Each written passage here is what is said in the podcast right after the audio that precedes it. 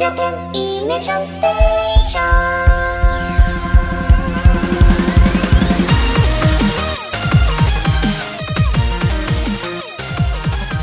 Hello there, I'm Jonathan Lack.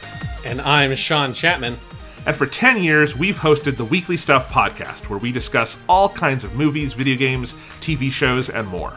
And for three years, we've been creating Weekly Suit Gundam, a podcast where we've watched and reviewed every show, movie, and OVA in the wide, wonderful, and wacky world of Mobile Suit Gundam.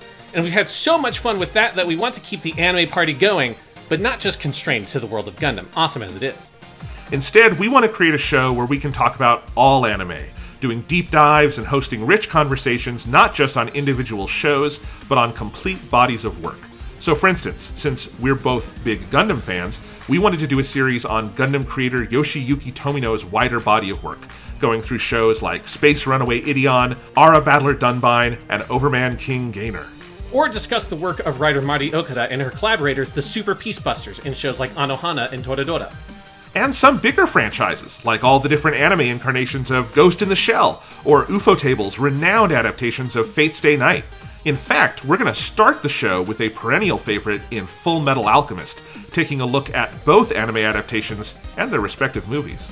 Our goal here, as it was on Weekly Suit Gundam, is to approach these shows not just as fans, but with a fresh pair of critical eyes, hosting in depth conversations where we get deep into the stories, characters, and aesthetics, but also place them in their appropriate context with the history, backstory, and behind the scenes details that make these works and the creators so special.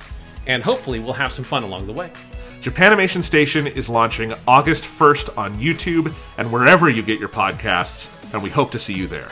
So, welcome to Japanimation Station your one stop shop for all things anime.